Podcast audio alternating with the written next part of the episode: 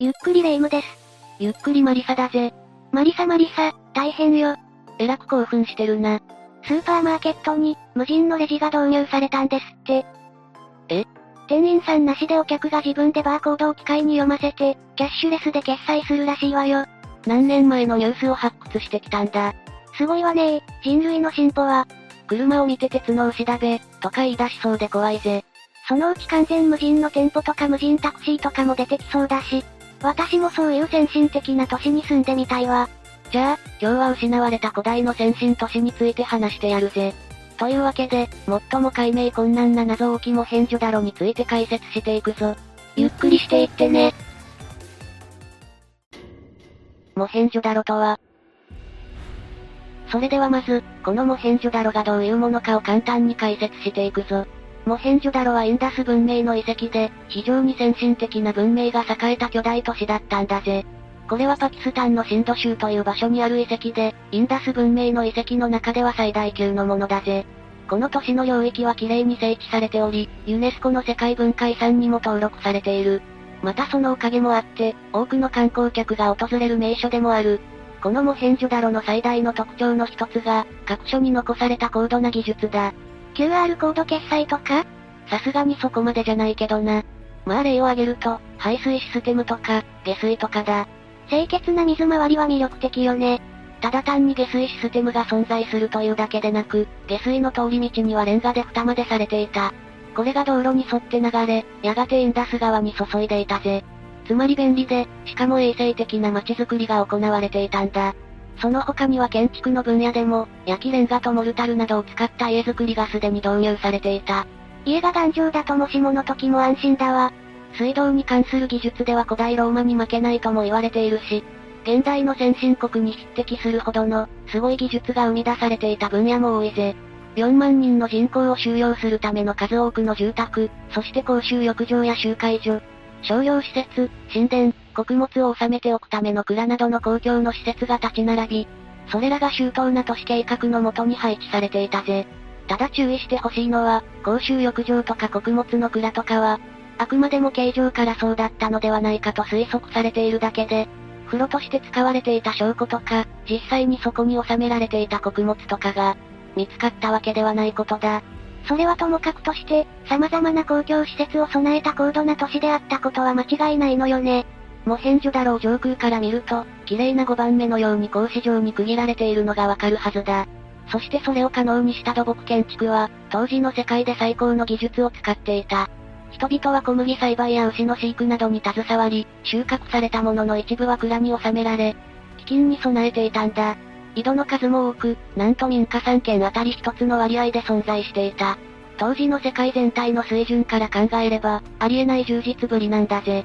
お金持ちの家には個人用のお風呂もあったほか、多くの家が中には月の2階建てだったらしい。憧れのマイホーム。ここが栄えていた時代に住むことができたら、さぞ楽しかったでしょうね。ところが、そうとばかりも言えないんだぜ。実はこのモヘンジョダロは、洪水のリスクが結構高かった。東西を川に挟まれていたからな。実際、何度か大規模な洪水に巻き込まれた跡が残っているぜ。しかしこの洪水が、モヘンジョダロをさらに発展させたとも言える。どういうこと？洪水によって町が土砂に覆われることがあったが、モヘンジョダロの人々は、その度に新しい町をその土砂の上に築き直していったんだ。たくましさが半端ないわね。モヘンジョダロが最も繁栄したのは、紀元前2500年から紀元前1800年の間とされる。この最盛期には最大で4万人もの人がここに住んでいたとされるぜ。そんな昔に神奈川県南足柄市くらいの規模があったなんて、その例え、地元の人しかわからないだろ。しかしその後は短期間で衰退してしまう。何かあったのかしら？それについてはこの後の章で詳しく見ていくんだが、ただ一つ気になる噂があってだな。モヘンジョダロという都市名は、現地語で死農家を意味している。いきなりホラーな感じになったわ。地元の人々がこう呼んでいたんだが、古い時代に亡くなった人が眠る墳丘、つまり墓であると考えられ、足を踏み入れてはならない場所とみなされていた。歴史学者がやってきて調査を開始するまで、人々はこの場所を恐れて近寄らなかったんだ。な、なんかやばいところみたいね。まあそれはそれとして、とにかく古代とは思えないほどの、高度な文明を持ち、栄えていたのがこのモヘンジョダロなんだぜ。きっと強い権力を持った王様に支配されていたんでしょうね。いや、それがな、実は違うんだ。どういう意味？これもモヘンジョダロの特徴の一つなんだが、実は王の墓は、このモヘンジョダロから発見されていない。このことから、君主制ではなかったと考えられるぜ。ひょっとしてそんな古代に民主国家があったりしたの？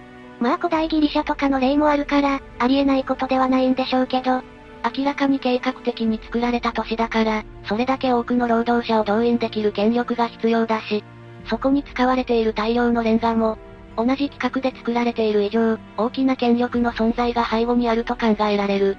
そういうわけで、少なくとも中央集権制度や階級制度はあったと思われるが、それ以上の詳しいことは分かっていないんだぜ。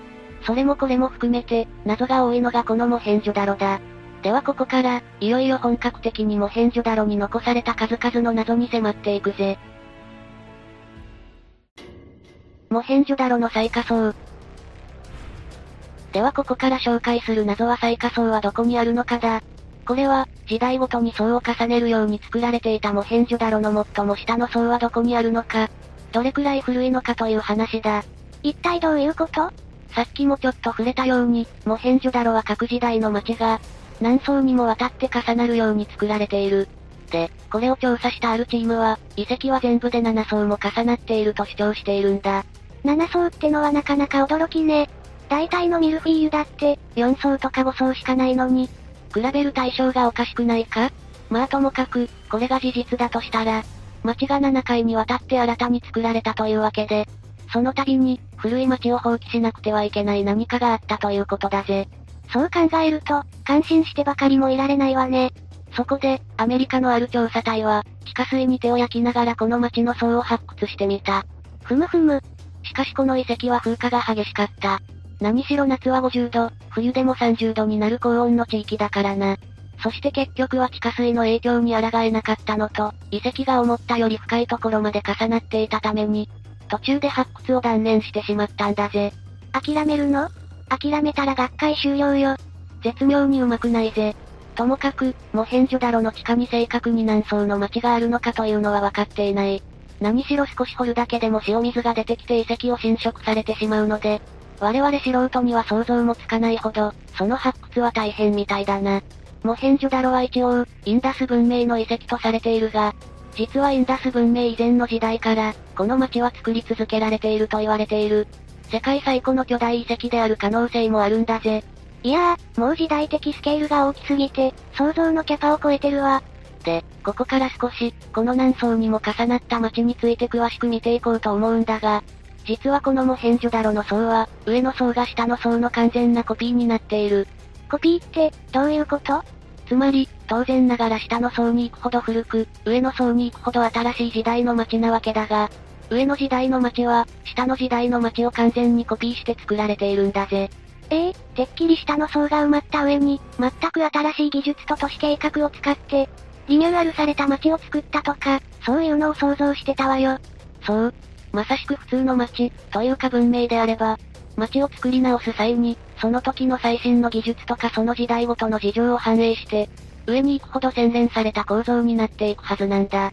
しかしこのモヘンジョダロに限ってはそうはなっていない。あくまでも上の町は下の町のコピーなんだ。不思議すぎるわね。でも昔のことだから、やっぱり古い時代の慣習やデザインを引き継いでいこう。みたいなマインドが強かったんじゃないかしら。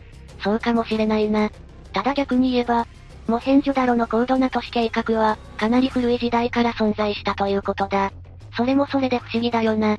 都市の区画の作り方のほか、完全に近い水道、そして汚水処理システムなども、最下層ができた当時からあったと考えるとこれはもう、ただの古代文明じゃなく、かなり高い技術を持った超古代文明と言ってもいいかもしれないぜ。ただ、あくまでも全ての層が発掘されたわけではないので、下の層の方が上の層よりも広いという可能性もあり得る。そんなことある？だって下の方ほど古いわけだから、過去に行くほど人口って少なかったって考えるのが自然じゃない？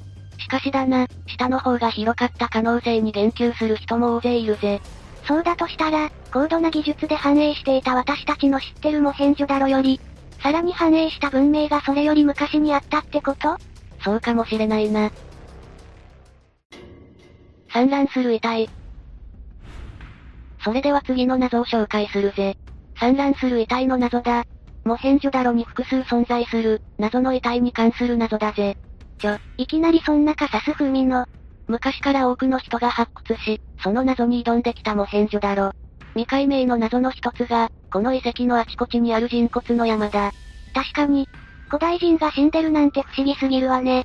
大抵の古代人はもう死んでるけどな。マジレスすると、年なんだから墓地とかもあったんじゃない？そこには遺体があって当然だから、実は全然不思議じゃないと思うんだけど。いや、これはそういうやつじゃないぜ。これらの遺体は、路上、井戸端、その他、この都市の多くの場所に不自然に散乱していた。いや、なんか道端にカジュアルな感じで墓地があったとかじゃない？そんなカジュアルさ不要だぜ。実はこの数々の遺体こそが、モヘンジョダロの名前の由来だ。どういうこと？さっき言ったように、モヘンジョダロというのは死の丘を意味する。これらの散乱した遺体から、地元の人々がこういう呼び名をつけたんだ。ねえねえ私、新婚旅行は死の丘がいいなって言ってたわけね。私たちは、実際、同時代にこの都市がどう呼ばれていたのかについては分かっていないんだぜ。遺体は仰向けになったり、うつ伏せになったり、きちんと埋葬されたような感じではなかったぜ。墓地に埋葬された遺体というわけではないということね。何か事故があって、それで亡くなった人とか。それでも年なんだからその後きちんと葬られるはずだぜ。しかし、そうはなっていなかった。様々な格好で横たわる遺体の数々は、まるで人々が突然、何かに襲われたような様子だったらしい。一体どのくらいの数があるの？ひとまず見つかっているのは46体だが、そのうち9体には高温で加熱されたような跡があった。仮装されたってこと？まあ暑い地域だから、遺体が腐敗しないようにそういうこともするかもね。どうだろうな。あ、わかった火山よ。古代ローマのポンペイの遺跡はそういう感じだったでしょ？確かに火山の高温によるものだという説を唱える人もいる。ところが、実際にはこの近くに火山はないんだ。もちろん可能性としては戦争の犠牲者ということもあり得るんだが、少なくともこれらの遺体は、武器で殺害されたわけではなかった。一つの仮説としては、洪水の犠牲者というのがあるな。このモヘンジョダロはさっきも言ったように、大規模な洪水を複数回、経験している。最低でも6回あったと考えられているが、その時土砂に埋まって亡くなった人が、そのまま放置されたという説もある。い、いやでも、洪水の犠牲者だとしたら高温で加熱されたって部分と矛盾するじゃない？水と炎で属性がまるで違うし。どこの中二だ？結局のところこれらの遺体が亡くなった経緯はわからないままだ。やっぱり気になるのは葬られていないってことよね。事故とか災害とかで多くの人が一度に亡くなったにしても、都市である以上家族だか国だかが、その遺体を葬るものだと思うけど、ひょっとして、その葬る側さえもいなくなっていたから、放置されていたのかもな。ガクブルガクブル。どどどどどういうこと？実はもヘンジョダロは徐々に衰退したとか、そのままそこに人々が住み続けて今に繋がっているとかいうのではなく、唐突に歴史からその姿を消してしまう。モヘンジョダロ消滅の謎。それが、次に紹介する謎なんだ。モヘンジョダロ消滅の謎だぜ。モヘンジョダロそのものが、ある時都市として滅亡してしまった。その謎に迫っていくぞ。実はこれはさっきの話とも繋がっている。葬る人さえいなくなったから、遺体が放置されたとかいうやつ？さっき軽く触れたが、モヘンジョダロというか、モヘンジョダロを含むインダス文明の痕跡は、ある時ぱったりと途絶えてしまう。紀元前1800年頃まで栄えた後、文明自体が急速に衰え消滅してしまうんだぜ。え、そんな、一つの文明に属する人が丸ごと消えてしまうなんて。まあ、人々がこの世から消えたというわけではなく、よりインドに近い東の方へ、突然移動したと考えられるぜ。それでも、このモヘンジョダロが見捨てられ廃墟と化した事実は同じなわけだ。それもそれで謎ということね。これだけ発達し、繁栄した都市が見捨てられるなんて何かよっぽどの事情があったんでしょうね。うん。じゃあここから、詳しい理由に関する説をいくつか見ていくぞ。一つ目に紹介するのが環境悪化説だ。モヘンジョダロは高度に発達した都市であったため、周辺の自然環境への悪影響も深刻だった。そのせいで徐々に住みづらくなったモヘンジョダロに人々は見切りをつけ、別の土地を目指して移動していったのではないかというのがこの説だぜ。レンガを焼くために大量の樹木を伐採してしまい、砂漠化が起こったとも言われている。なんか、現代のいろんな地域でも似たようなことやってるわよね人類。森と人が争わずに住む道はないのかしら？どこかで聞いたようなセリフを。で、この他の説としては水不足説というのもある。周囲が乾燥地化していく中で、多くの人口を養うだけの水を確保することが困難となり、同じく他へ移っていったという説だ。現代においては、モヘンジョダロは最も近いインダス川の支流から、5km は離れたところにある。元は川がもっと町の近くにあったんだが、川の通り道が変わったことで水の確保が困難となり、滅亡したというものらしいな。水源がなかったら、都市として存続するのは厳しいわよね。現代ですら大都市は大きな川の近くに作られてるし。また、インダス川の流れが変わったことで経済的にダメージを受けたとする説や、この他に、紀元前3000年頃に気候が変わって、この辺りに雨があまり降らなくなったために水の確保が難しくなったとも言われているな。やっぱり水の近くに町があった方が有利よね。まあただ逆に、洪水によって滅びたという説もあるぞ。モヘンジョダロのある場所では、遺跡に70センチメートルもの堆積度があったんだが、これは洪水の後、それだけ長い期間水が引かなかったことを意味している。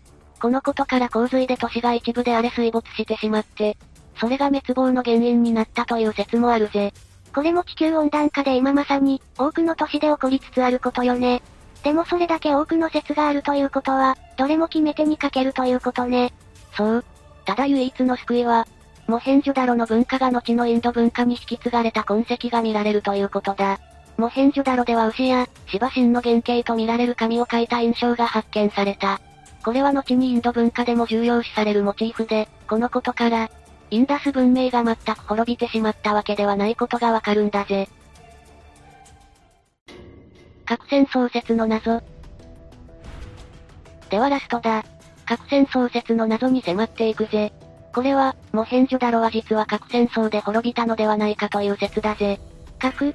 いやいや、わけがわからないんだけど。モヘンジョダロって紀元前の都市でしょ？それがどうして核で滅びることができるのよ。まあそれが当然の感想だと思うんだが、実はちゃんとした根拠があってだな。詳細を見ていくぜ。モヘンジョダロの様々な謎の一つにガラスになった街というものがある。これは、モヘンジョダロの一角にある場所で、黒いガラス質の石に覆われたエリアなんだ。広さにしておよそ半径400メートルほどだな。ガラス質ってどういうこと？これはだな、砂やレンガなどが、2000度を超える高熱を一瞬のうちに浴びたことによって、溶解してしまいガラス状になったものと言われている。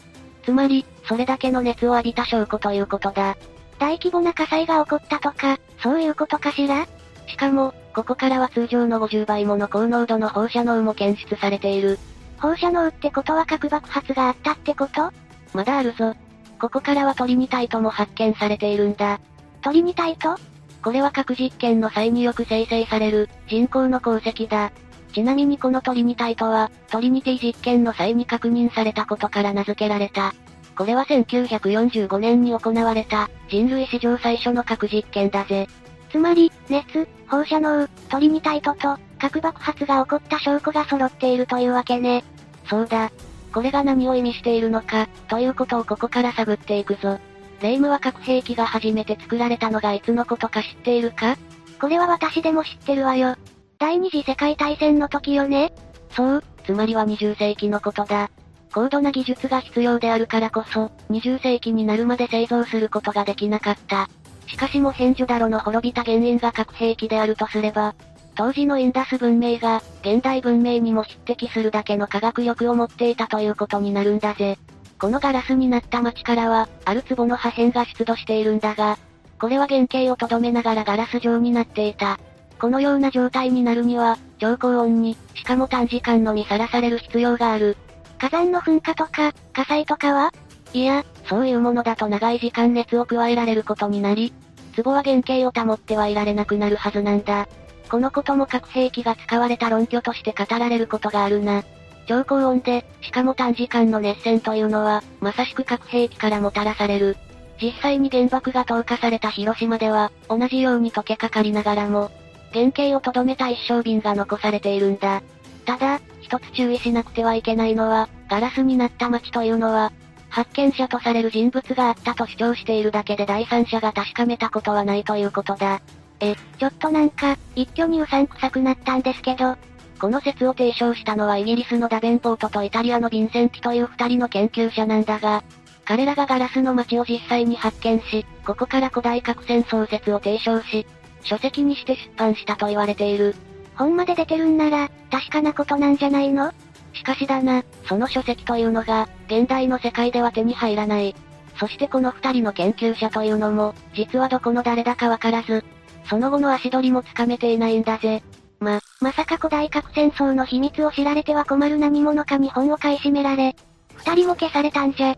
そうだとしたら悲劇だけど、むしろロマンはあるわね。サイコパスか。ともかくこの説で提唱されているように、この二人が本当にガラスの街を見つけたなら、半径400メートルに及ぶというその場所が、今でもモヘンジョダロのどこかに存在することになる。しかし、少なくとも Google Earth の写真などでは、それらしき場所を確認することはできないんだぜ。NASA もグルで写真を加工してるのよ。そうに違いないわ。やれやれ。じゃあちょっと別の角度からこの件に迫ってみるんだが、実は古代インドの神話に、この時の核爆発を書いているのではないかという部分がある。その昔、核爆発があったんじゃよ。それは神話というか昔話だろ。インドの古い文献であるラーマーヤナ、マハーバーラタ、リグベーダなどには、実は核兵器の使用を思わせるような記述がある。例えばマハーバーラタにはこんな記述がある。それは太陽を1万個集めたような明るさで輝く炎。そして雲の柱、そして死をもたらす鉄のイカズチと言える兵器であった。なんとなく、核爆発を描写しているように思えるわね。こんなのもある。死者はその見分けがつかないほど焼けただれていた。髪の毛と爪は抜け落ち、鳥は白くなり、食物は腐ってしまった。髪の毛が抜ける、というのも原爆の間接被害の後遺症としてよく知られている。でもこれって、そもそも何の話を書いた描写なの？まさか原爆落とされた件とかいうタイトルがついてるわけじゃないでしょ？なんで掲示板風なんだ？もちろんそうじゃなく、マハーバーラタの内容をそのまま読み取るなら、これはアグネイアという兵器の描写だ。使ったのは主人公マハーバーラタの敵であるアシュバッターマンで、その武器アグネイアは火の神の武器という意味がある。それもなかなか意味深ね。また別の文献ラーマーヤナには終末の煙とともに、人や馬や竜を一瞬で破壊する、火を吐く毒蛇が描写されていたり、と、まあこのように、古代に作られた伝承に核兵器を思わせる記述があることから、モヘンジョダロもこのような核兵器で滅んだのではないかと言われているんだ。真相がわかる日は来るのかしら。どちらにせよ、核戦争なんてなかった方がいいに決まってるけどな。というわけで今日は最も解明困難な謎置きモヘンジョダロについて解説してきたぜ。核戦争説は正直なところわからないとしか言いようがないけど、謎が尽きない都市であることだけは確かね。いつか私も実際に足を運んでみたいわ。でもそんな遠いところにどうやって行けばいいのかしら。そりゃお前、現地の空港まで飛行機で、そこから。飛行機って？マジで何時代から来たんだ。というわけで、今日の動画はここまで。動画が面白かったら、高評価とチャンネル登録よろしくお願いします。最後までご視聴いただきありがとうございました。この説だぜ。レンガを焼くために大量の樹木を伐採してしまい、砂漠化が起こったとも言われている。なんか、現代のいろんな地域でも似たようなことやってるわよね人類。森と人が争わずに住む道はないのかしら？どこかで聞いたようなセリフを。で、この他の説としては水不足説というのもある。周囲が乾燥地化していく中で、多くの人口を養うだけの水を確保することが困難となり、同じく他へ移っていったという説だ。現代においては、モヘンジョダロは最も近いインダス川の支流から、5km は離れたところにある。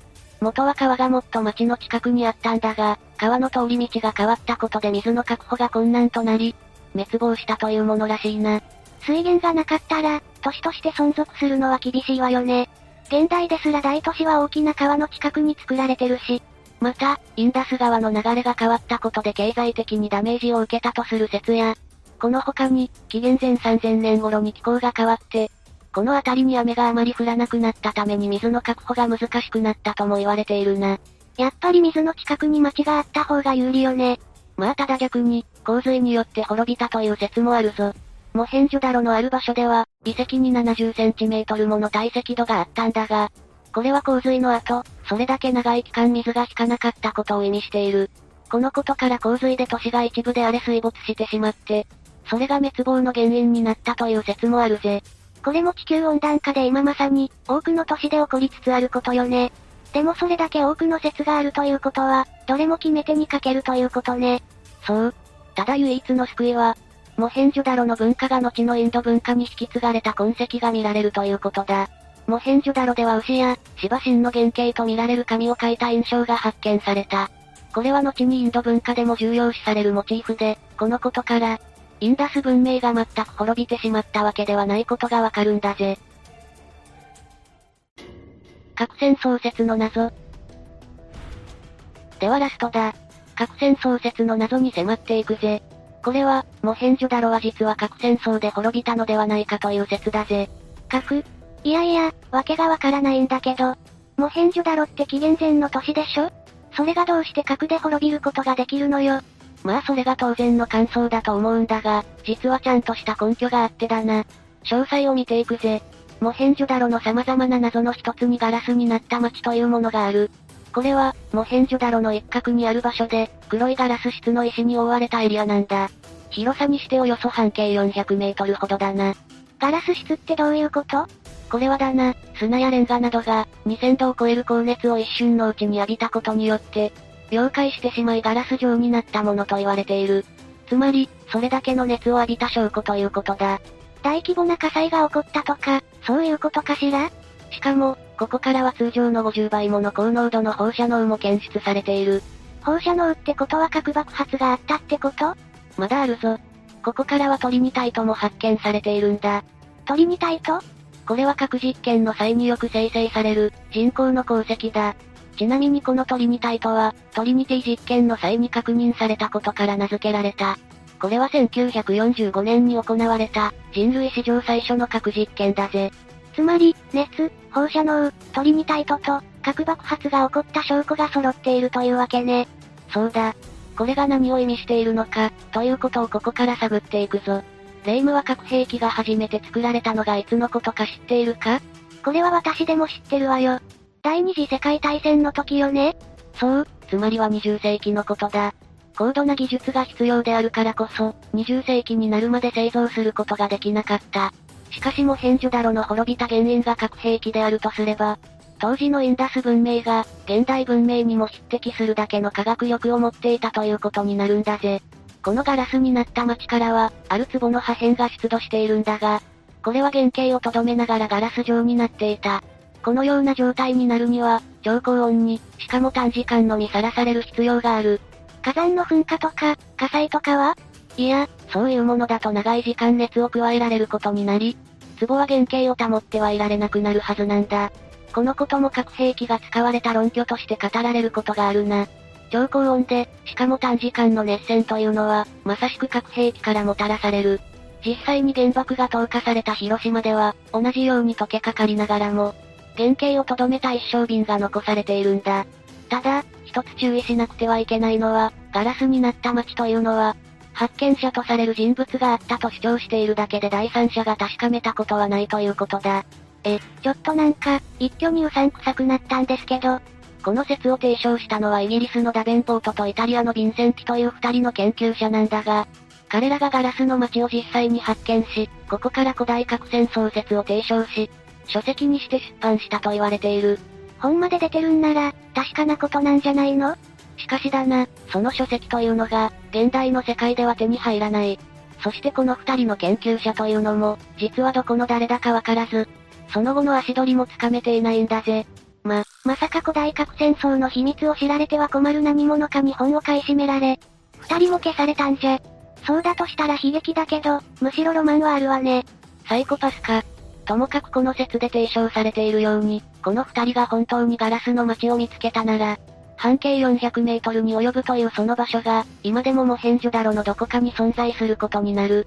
しかし、少なくとも Google Earth の写真などでは、それらしき場所を確認することはできないんだぜ。NASA モグルで写真を加工してるのよ。そうに違いないわ。やれやれ。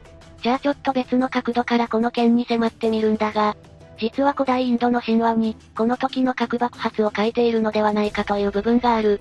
その昔、核爆発があったんじゃよ。それは神話というか昔話だろ。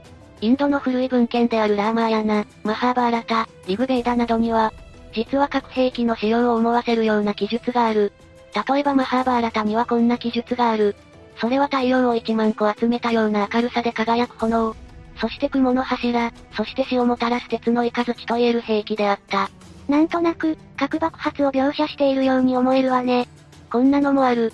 死者はその見分けがつかないほど焼けただれていた。髪の毛と爪は抜け落ち、鳥は白くなり、食物は腐ってしまった。髪の毛が抜ける、というのも原爆の間接被害の後遺症としてよく知られている。でもこれって、そもそも何の話を書いた描写なの？まさか原爆落とされた剣とかいうタイトルがついてるわけじゃないでしょ？なんで掲示板風なんだ？もちろんそうじゃなく、マハーバーラタの内容をそのまま読み取るなら、これはアグネイアという兵器の描写だ。使ったのは主人公マハーバーラタの敵であるアシュバッターマンで、その武器アグネイアは火の神の武器という意味がある。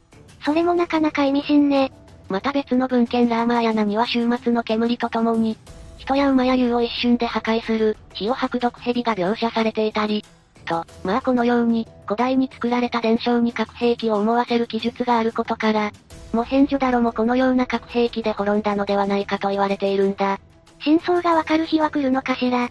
どちらにせよ、核戦争なんてなかった方がいいに決まってるけどな。